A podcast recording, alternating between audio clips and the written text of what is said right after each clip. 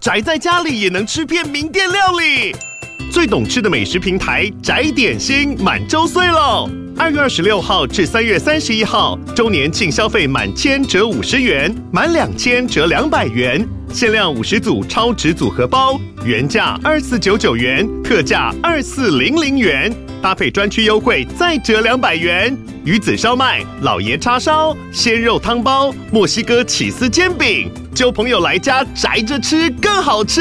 马上点击链接探访宅点心。天哪，时间不够，事情老是做不完，怎么办？别担心，就让高校人生商学院每周陪你充充电，找到方法不抱怨。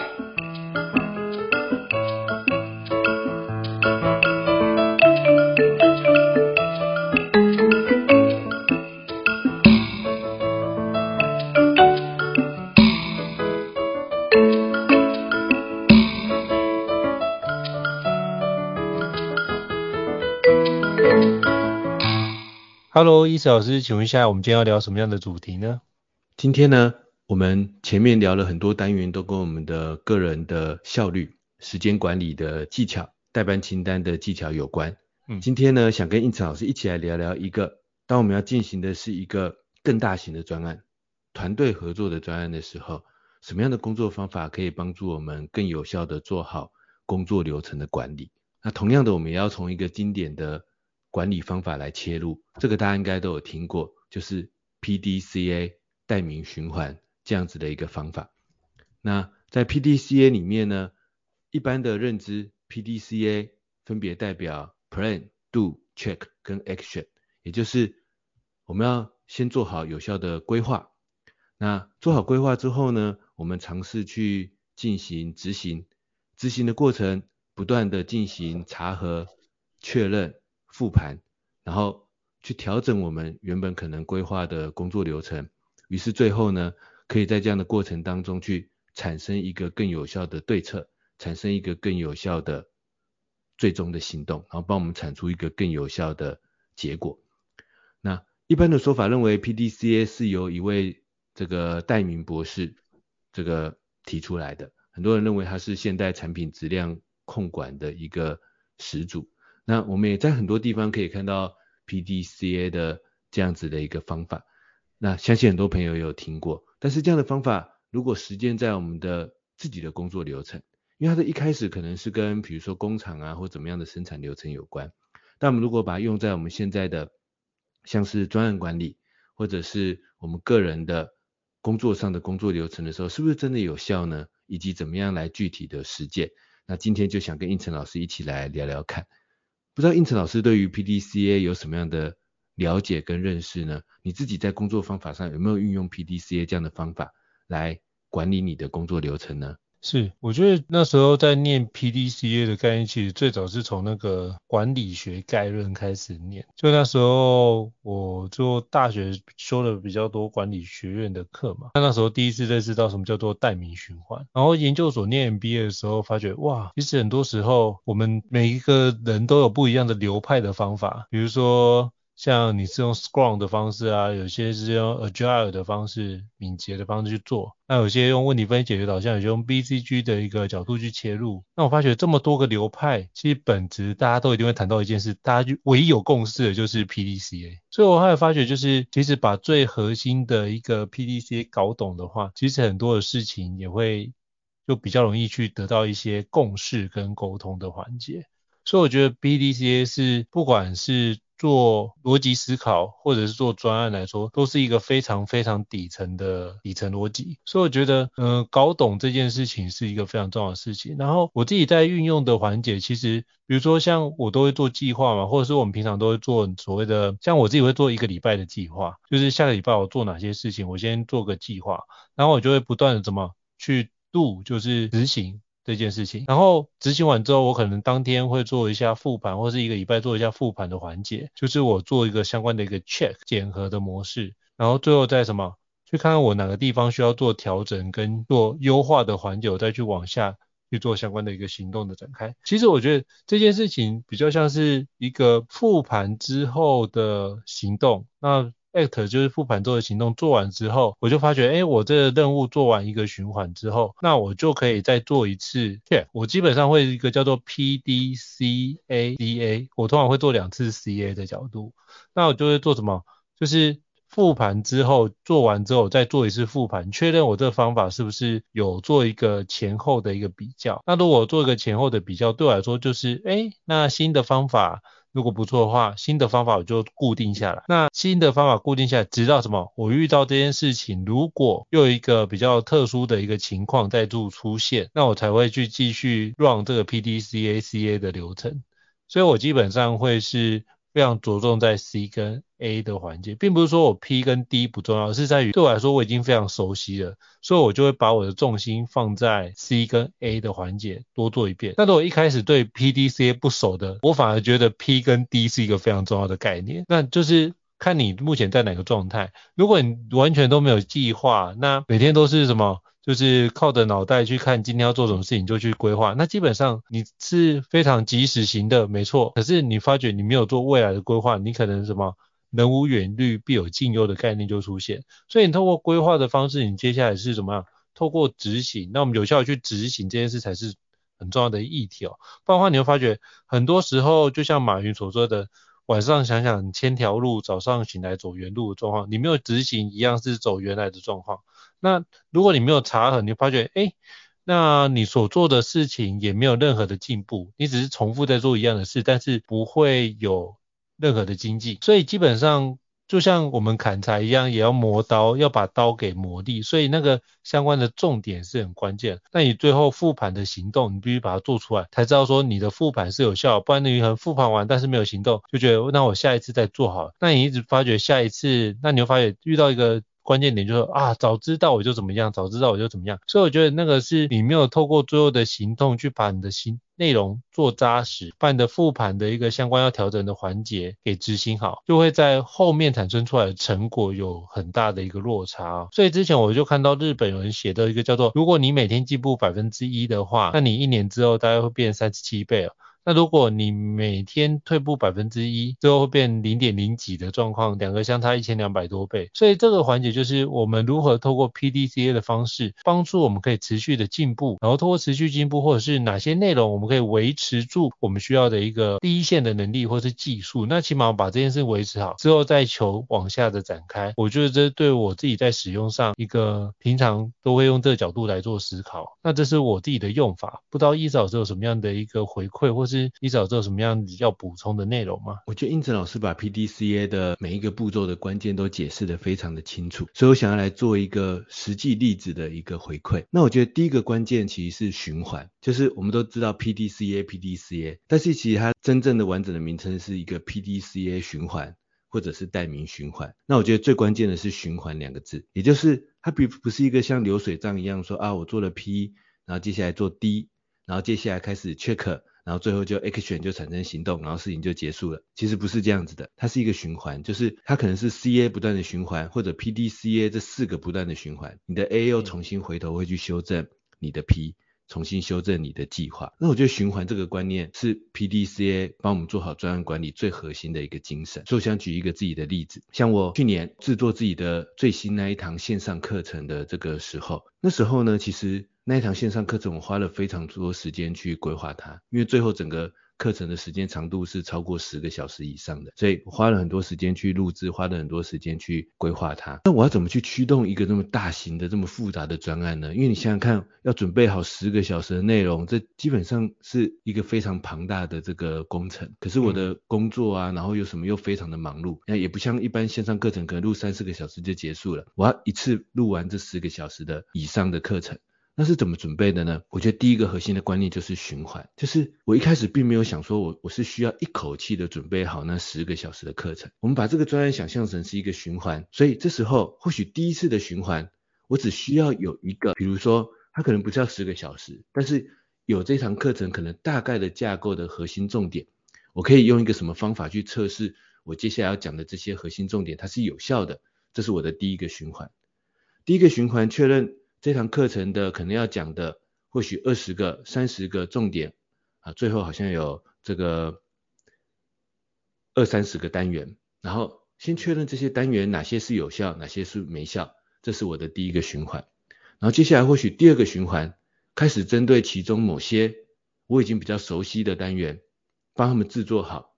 一些有效的素材，甚至先做好一些有效的录制。那这样就可以确认剩下的其他我不熟悉的单元，但是先录确认它大概会有的录制规格，然后他们可能会需要准备什么样类型的素材，他用什么方法去进行教学，要用什么方法在线上课程上面。就影片的这种线上课程上面进行互动呢，那这是第二个循环，然后接下来或许第三个循环呢，就可以是开始推进那些我原本可能比较没有那么多既有的素材的，相对比较不熟悉的，还需要花时间深入研究的，然后去慢慢把这些不熟悉的环节，但是前面已经确认了规格，也确认这些题目是有效的，第三个循环去把它做完。那我觉得 PDCA。教我的第一件事情是循环这个概念，可是这样子我们做任何专案其实就会做得更轻松，做得更有效，而且做得更好。我们不是做一个要一口气把这三十个单元全部做完的课程计划，然后让自己每天非常痛苦的要硬去把东西挤出来。那在循环的过程里面，我们可以一步一步的，在一次一次的往上推进的循环当中，最后去把这个专案做好。然后呢，在运作的流程当中。我觉得 PDC 也对我们会有一些很大的帮助。首先，P 大家都知道，P 的意思是 Plan，就是我要做好一些有效的目标计划。可是这时候大家有没有觉得有点矛盾？就是，诶，如果 PDC 是个循环，而且听起来 PDCA 告诉我们说，你必须不断的循环，不断的检核，不断的反复确认跟修改，你的事情才会越做越好。那如果是这样，那还有需要去做 P 吗？还有？计还有需要去做一个 plan 去做一个计划吗？所以我觉得我们应该这样去定义 PDCA 的 P。PDCA 的 P 呢，它所谓的计划是让我们有一个未来可以检核的目标，这是 PDCA 的 P 的意思，是这个意思。什么意思？这是怎么说呢？就是说这个 P 不是要我们做出一个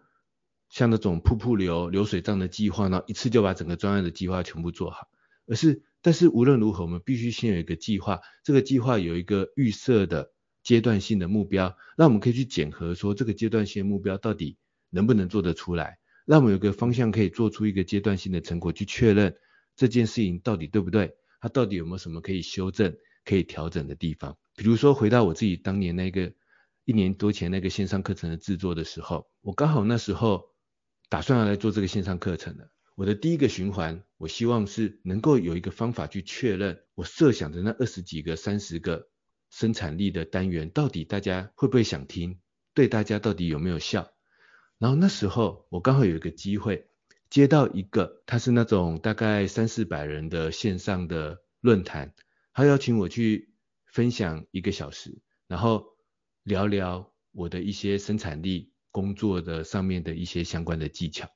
于是那时候我就想说，哎，这两件事情好像可以结合在一起。于是我给自己设定了一个阶段性的目标，我称为 P，就是我要把我这个线上课程我想讲的几个核心的重点，我把它融入到那一个小时的线上的快讲的讲座当中，然后去测试看看听众的反应，听众的这个回馈到底如何。然后同一时间，当然我也要在里面去修正一下、修饰一下我的讲法，而且刚好它也很适合。跟线上课程的那些每个单元都是比较简短、比较快节奏的方式也比较像，所以我就想说我要利用这个机会来测试看看。于是我就设定了我的第一个 P，就是我要把我的线上课程未来想讲的几个核心单元，在那一次可能两一两个月之后的那一次线上的数百人的论坛里面，把它试讲一遍，看看它的效果如何。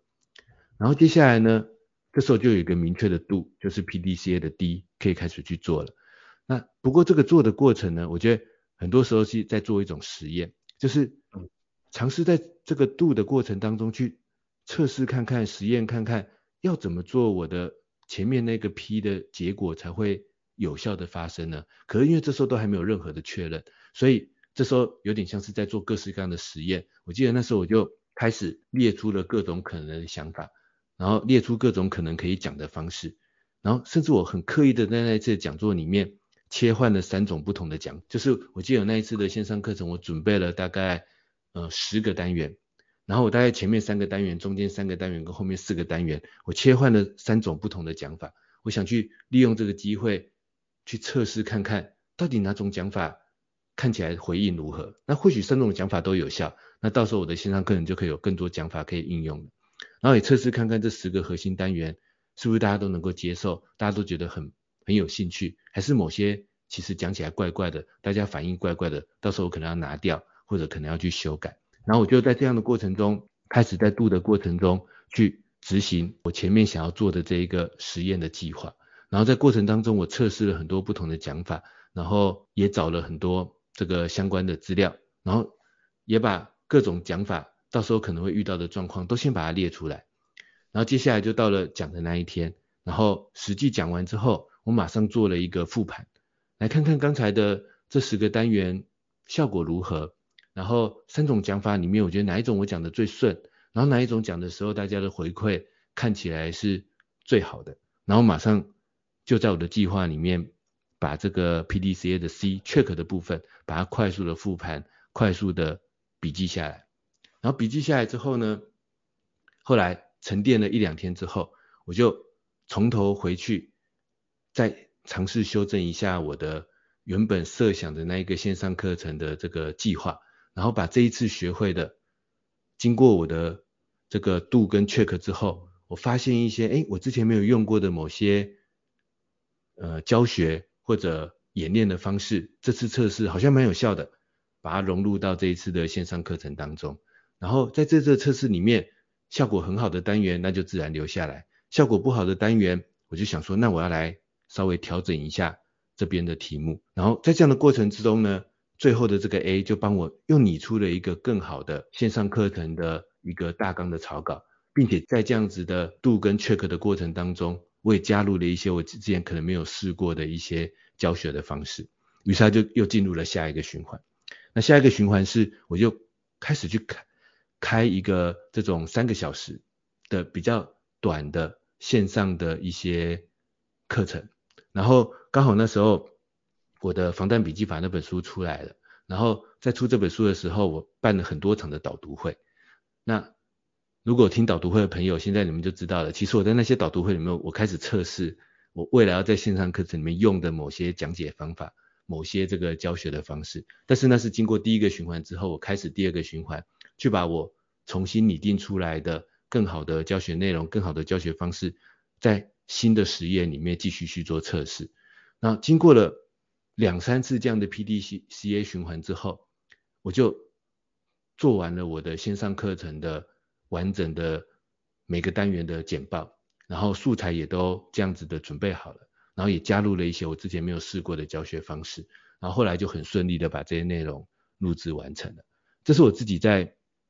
执行这一个，那时候对我来讲一开始真的压力很大。然后一想说，哦，我要做出一个有点像是总结我的所有的方法跟技巧的线上课程，一开始是压力很大的。但这时候我觉得 PDCA 确实很有效的帮助我，某个程度，简单来说，它其实反而是减轻我们的压力。就是因为如果你意识到说你执行专案的过程是一个循环，那这时候我们只要先掌握第一个循环就好。于是这时候我们可以利用 P 来设定一个现阶段我的我可以去进行检核的那个阶段性的目标是什么。你不要把它想成是一个最终的目标，你把它想成是我之后要做 check 的时候可以做一些检核的那个目标会是什么？然后接下来你的度可以更自由的去进行一些实验，进行一些尝试，因为反正接下来有 check 的流程啊，我可以在 check 里面去把前面的实验找出他们最有效的步骤，把它留下来，然后 action 的部分就会变成下一个循环或者接下来更好的 SOP。那从这样的过程当中，其实大家不觉得我们的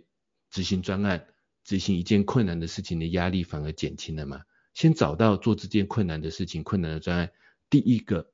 第一次的 PDCA 循环，那这件事情说不定我们就会越做越好。这是我自己从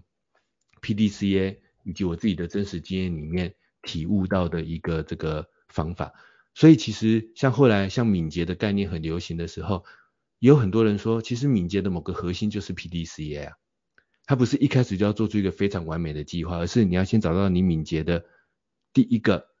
最小可行性方案，或者是你第一个冲刺阶段的 PDCA 的循环，先把它掌握住。那其实你的专案自然就会越做越好了。这是我自己的一个体悟，不知道应成老师有没有什么想要补充分享的地方呢？我觉得刚刚伊子老师讲的很完整，就是重点是那个循环。那我觉得 PDCA 其实跟我们之前有聊到，我觉得有一件事情是扣合的蛮紧，就是拖延症。因为我发觉，如果你是把这个 PDCA 把它变小来看，就是我做任何一个动作，其实都可以做出 PDCA 这四个步骤，都可以当做是一个复盘。所以我就想起了之前在大学的时候在练那个太极拳，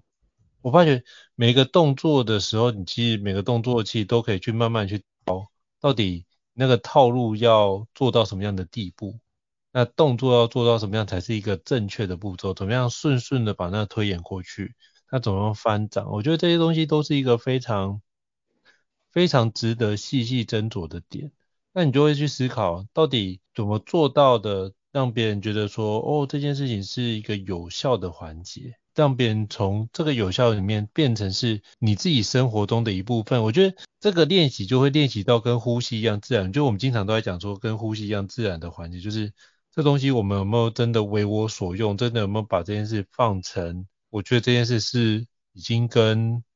日常一样，就像那个之前我们聊到精神时光屋那个超级赛亚的概念是一样。所以我觉得如果可以的话，你随时随地都用 PDC 的概念去检视，比如说你目前做的动作是不是可以 PDCA？那你再做大一点，哎，你做完这件事情，你是不是可以做复盘做 PDCA？那你做这个专案是不是可以做 PDCA？或者是你在做这个职务可能做两年之后，你是不可以帮自己做一下 PDCA，确认一下这段的环节的时间，或者是你要交接给其他伙伴的时候，他到底做了哪些事情，我们可以自己。透过自己的复盘，把这件事情做更好的展开。甚至如果真有需要，像比如说之前我看那个曼陀罗思考法，松村林雄先生他有提到一件事叫做百年计划。你可不可以每十年做一次 PDCA？那就是每十年都会过不一样的一个框架。那你怎么去过，才是一个比较动态的环节？我觉得 PDCA 的概念可大可小，重点是什么？你愿不愿意去透过优化的方式来遇见更好的自己？我觉得这一直都是。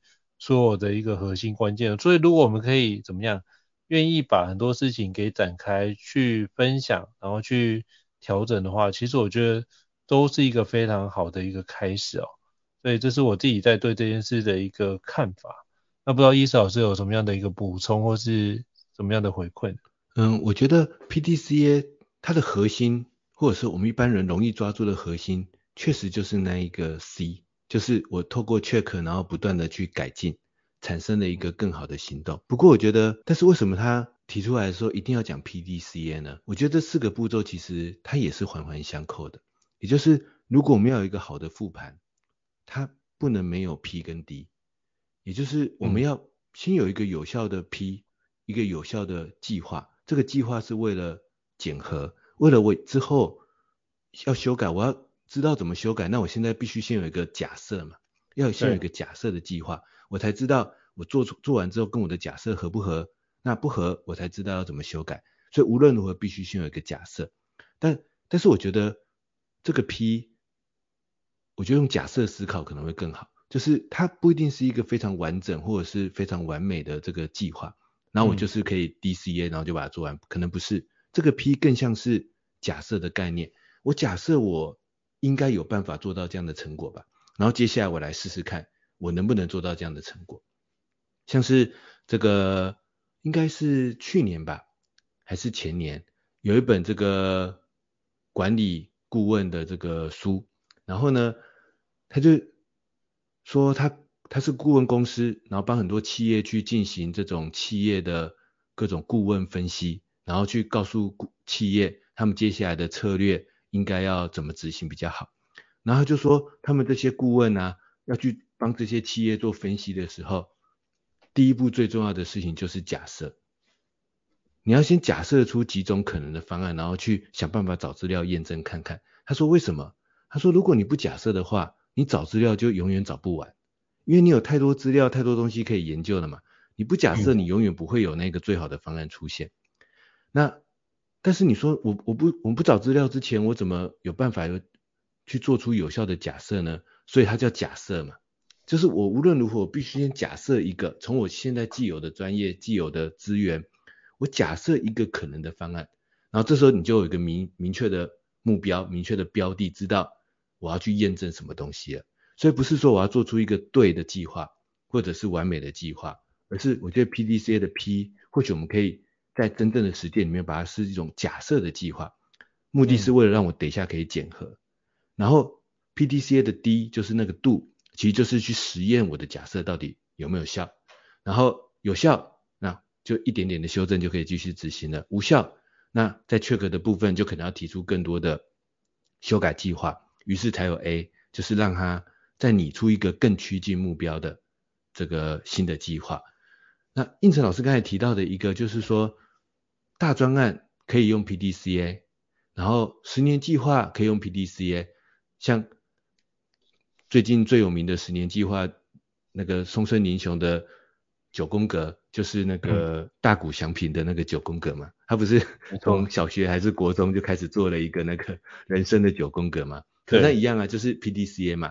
他先有一个目标，那他是刚好达成的。那我相信很多人是画那个九宫格，你是达不成的。可是这不代表你的那个九宫格无效哦，因为你有那个 P，你就可以去执行。执行之后发现有问题，你就 check 嘛，check 然后再不断的改进，那你就会慢慢的去趋近，设定出更接近你目标的计划。那我觉得应成老师刚才有一个我觉得很棒的提醒，就是小事情上其实也可以用 PDCA。它不一定是一定要一个，呃，我要执行一个十年计划，或者是我要执行一个好几个月的专案，我才需要用 PDCA。我们日常中的很多小事情，PDCA 其实也很有帮助。因为应成老师刚才讲到这一段的时候，我就想到最近我在陪我小孩念书的这个经验，就是，嗯、呃，刚好他要学几句他比较不熟的这个英文的语法，然后呢，但是。一开始我不太知道他到底最不熟的点在什么地方，于是我就先帮他做了一个小的计划。我就说，我就想说，哎，那我们先来练习看看，他是到底是单字不熟，还是那一个对于像现在进行式啊，或者是问句的这个问法的句型不熟呢？我不确定。我今天先做了一个简单的计划。然后想说，我们来测试看看，他到底是背不了单字还没背起来，还是这个句型不熟悉。然后接下来我就开始做一个简单的度，一个简单的实验。当然，心中最完美的是希望他可以去写那些练习题跟作业。可是你知道，小孩一定不想写嘛，所以我就做了一个简单的度，我就在玩游戏的过程当中，然后不自觉的讲出一些。跟我想要练习的句型和单字有关的英文语句，测试看看他可不可以回答我。然后我小孩跟我说：“爸爸，你为什么忽然讲英文？”我说：“因为我们刚才故事不是到国外吗？我就故意故意掰了一个故事，说我们到了国外，所以我们必须讲英文。”然后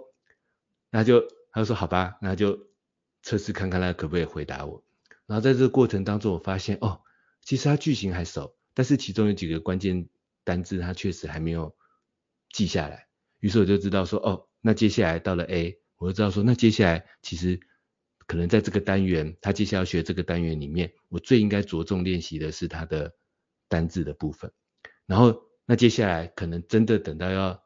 这个准备功课的时候，我们就专注在单字这个部分就好了。因为我的小孩常常跟我说，爸爸，我们到了周末放假，应该有更多时间去玩啊，为什么要花那么多时间在这个念书呢？然后今天不是放假的吗？的那个时间吗？然后我想一想，诶，我也很认同他这个想法。周末嘛，这不是本来就是应该休息的时间嘛？我就跟他说，那我们要聪明的读，就是我们不要乱读，不要读你那些已经很熟的东西，我们要去针对你最不熟的地方加强一下，那这样就可以最节省时间的念书。可是我们要先知道你最不熟的地方是在哪里呀？所以第一个 PDCA 就是 先用一个简单的小游戏。测试看看他最不熟悉的是什么，但是这个没有占用到他这个玩游戏的时间。但是接下来下一个 PDCA 就是好，那知道他最不熟在什么地方，那我们就用一些比较简单的，然后也不要这个太辛苦，不要让他觉得周末就是只能被压着读书，就用更有效率的方法，在第二个循环里面去把他最不熟的，比如说几个单字，把它练熟。那这样子，其实大家都轻松的完成了那一个可能周末我们需要的一个课业的复习。所以我觉得确实在很多小地方，PDCA 这样的利用，或许也可以帮助我们去更有效的去突破一些难关，然后去突破一些。这个不想做或者甚至是困难的事情，这是我刚才听到应成老师的分享，我想到的几个回馈，不知道应成老师有没有什么延伸的想法呢？我觉得就是这个刚一嫂是用孩子的分享教把这件事情做很好的一个整理啊。那我觉得还是要回，我觉得是说我们能不能做到一件事，就是我们自己要愿意。自己先做完 PDCA，才有办法去影响孩子做 PDCA。我觉得这很重要，就是我们还是要先以身作则，把这件事做好。那我后来发觉，观察一下，就周遭真的非常有成就的伙伴，他真的是把 PDCA 练到跟呼吸一样的状态。我觉得这件事情是一定要做到的。所以你不管去学什么东西都好。那如果你是透过 PDCA 的角度来做执行的话，你就可以去思考，我们透过 PDCA 可不可以把我的工作数，或是把我的一个有效的时间管理，把它做一个展开，然后每一段你都可以做什么分段的一个 PDCA。那这个分段 PDCA 可以怎么做？就像我之前有听过一个说法是说，我们登山呢、就是攀岩的时候。因为只有用我们四肢去攀岩嘛，所以有一个口诀叫做三点不动，一点动。所以就是你可以原先要优化的时候，你可以是三点都不去做调整，只有一个地方聚焦在一个地方做优化跟调整，或是做优化跟移动。这样的话，你就可以。从那个点去比较一下，在其他条件都没有改变的情况之下，我这样做法到底是不是相对有效的？所以我觉得我们可以把它变成小的内容来做相关 PDCA 的一个实验，这也是逐渐的透过我们的 PDCA 把我们的工作流程效率一个检视的过程，透过拆解把这件事情展开变成一个工作流程之后，接下来就是如何把每一个环节步骤。我们要慢慢做一下调整，让这件事情是效率极大化的方式去做展开。所以我觉得 PDCA 就可以用分段的角度去思考这件事。可是前提是什么？我们必须要对于我们自己的工作流程有一个完整的一个通透的了解。那我觉得这样的话才能够聚焦在。我们所需要修改的环节的部分，就算没有通透理解没关系，你就把它当做是一个很好的机会，趁这个时间点开始把所有内容做很好的理解跟梳理，我觉得都是一个很好的开手。所以我反而强调的是，PDCA 它可以用部分的角度去做 PDCA，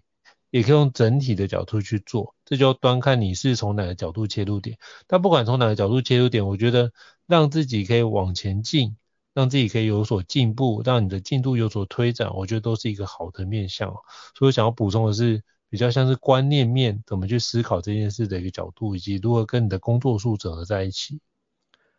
胤丞老师刚才提到了一个，就是在执行 PDCA 的过程当中，有时候我们可能要对工作上有一个比较通透的流程的这个了解。那我觉得这两者之间说明是个循环。就是也有可能我们在做 PDCA 的过程中，我们会对我们的工作流程有更通透的了解。如果我们来开始尝试做一个 PDCA 的话，比如说，这让我联想到我的工作生活上的几个不同的例子。像我的工作上，我常常要做很多这个杂七杂八的行政流程。那我记得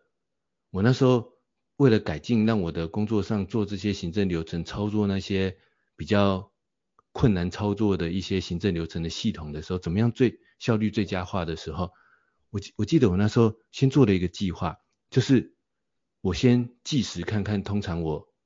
执行这些步骤到底要花掉多少时间。我想要来计算看看，我在执行这些行政流程的时候到底要花掉多少时间。然后，于是我就做了第一个计划，就是我要开始在做这些行政流程的时候计时，然后接下来把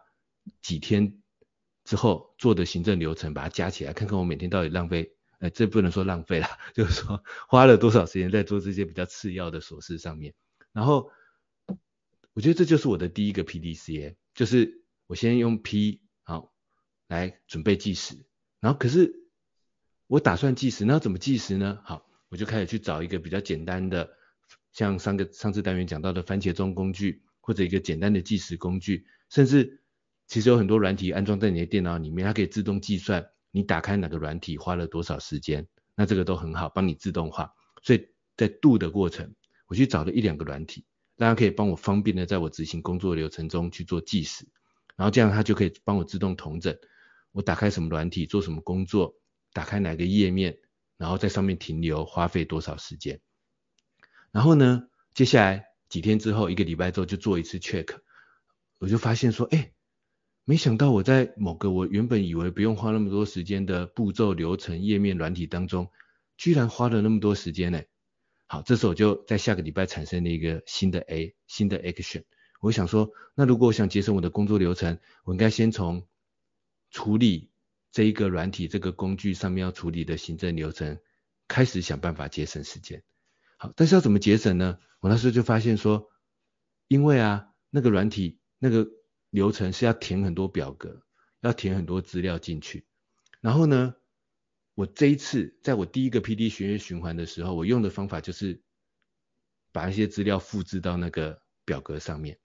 可是呢，那些资料常常散落在我的很多不同的笔记、不同的文件当中。那所以，我后来在第二次的 PD 学院循环里面，我就设定了一个新的 P，我就说我要来解决填写这一份行政表单的速度，我要让它变快。然后呢，接下来我就在 do 的过程，我就测试了很多不同的方法。比如说，我先把要填的资料，我先整理到一份笔记、一份文件，这样要填的时候，我就不用东打开一个西打开一个，我可以直接这样一直复制过去，一直复制过去，一直复制过去。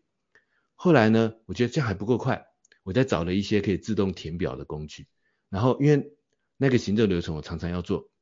所以呢，我可以设定好它的固定的一些栏位，然后到时候我就可以。一键就让它打开那个视窗，就按下一个按键，让这个自动化的程式自动帮我把每一栏填好。然后当然有时候怕它不小心跳跳掉填错，我就稍微检查一下，诶，这样好像做起来更轻松，更节省时间。可是这时候我可能需要先自己在文件中先设定好这些表格的基本的格式，但是总比我自己慢慢复制贴上要填要快得多。然后接下来我就再进行一个 check，看看我这样是不是。更节省时间，然后发现诶是节省了一点时间，可是我还要自己在文件里面先做出那些格式，让它自动填表，有没有可能这个动作的时间也节省下来呢？于是我又进行下一个 PDCA 的循环，我就给自己一个新的 A，我就说啊，那既然这样，反正我现在知道我的每一个任务最后都是要填那张表嘛，就是那个行政流程百分之百要发生，任何任务做到最后就是要去填那一个行政流程的表，把你的一些资料填上去。那既然是这样，我要不要就是把那个表的格式变成我的任务笔记的格式呢？那这样子，到时候在一边做这个任务的时候，未来要填那个表的资料，我就会一边顺手的填上去嘛，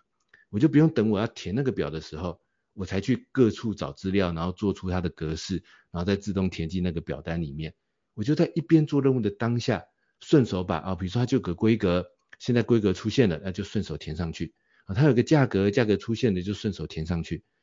所以我就做出了那一个跟我的行政流程要填的表格式一模一样的我的笔记上面的格式。我以后做这个做这些任务，我就顺手的把这些资料填上去。于是，在第四次的 PD 循循环里面，我就发现啊，这就是一个我最顺手的流程。我甚至一直用到现在，就帮助我后来在填这些行政流程的时候可以节省最多的时间。那我觉得，可是这个过程其实它其实。帮助我了解，最后是帮助我了解说，哦，原来我要填的那些行政流程的表单的格式，其实都是我在工作流程中本来就会遭遇的那些细节，而且有些细节我可能一开始本来还没有意识到，我等到最后填表的时候，我才去找资料把它找出来，然后觉得很麻烦。可是其实它本来就是我在执行工作流程中本来就应该注意的细节。那如果我把它带入到我的工作流程当中，我就发现啊。其实我这样反而更能够掌控我工作这一个一个任务，它的规格，它的大大小小的一些细节的资料，我反而可以更有效的掌握住。所以我自己觉得，在这样的过程流程流程里面啊，我反而是在每一次的 P D C A 循环里面，我更了解这个任务到底应该怎么执行，他执行的技巧是什么，他有没有更好的执行流程，跟他执行需要的这个细节。所以说不定，当你觉得有个任务你还摸不清楚，还不熟悉，甚至是一个全新的专案的时候，我觉得这时候你更应该马上开始你的第一个 PDCA 的循环。像我的第一个 PDCA 就是我先试试看他花多少时间嘛。你光做这个，你就慢慢了解这个任务到底具体的执行流程会是怎么样的。帮他设定一个简单的 P，一个假设，让你可以开始有一个明确的执行的方向，去试试看，然后在不断的 check。重新拟定行动的过程当中，你其实就慢慢了解这个新的专案。这让我想起我在我的很多时间管理课程里面，有时候教了一整天，大家做一个目标拆解的方法之后，常常有很多朋友问我说：“哎，伊瑟可是如果面对的是一个全新的目标、全新的专案，这一套流程还是还会有用吗？”我就我总是回答说：“当然会有用啊，因为。”我们一样可以做出一个假设的目标，只是我们可以把这个目标设定成一个更短期的阶段性的成果，然后赶快去测试看看，给自己带来第一次目标拆解到复盘的循环。那这样自然而然，你就这个新的任务就慢慢抓住它的重点，你会在每一次的循环里面越做越好，然后更加了解这个专案的流程。我觉得这也是 PDCA 可以带来的一个效果。那这是我的补充跟回馈。好，非常感谢伊草老师做这么精彩的一个补充跟回馈哦。我觉得刚刚伊草老师这段大家可以多听几次，就可以知道说 PDC 的精髓如果去运用到自己的一个职场跟工作当中。那再次感谢伊草老师的精彩一个交流跟分享。那如果各位听众觉得高效人商学院不错的话，也欢迎在 Apple Podcast 平台上面给我们五星按赞哦。你的支持对我们来说是一个很大的鼓励跟肯定。那如果也想要听相关的一个主题，也欢迎就是 email 讯息，让我跟伊草老师会安排时间来跟各位听众做分享哦。再次感谢伊思老师。那谢谢，我们下次见，拜拜。大家下次再见，拜拜。高校人生商学院，掌握人生选择权。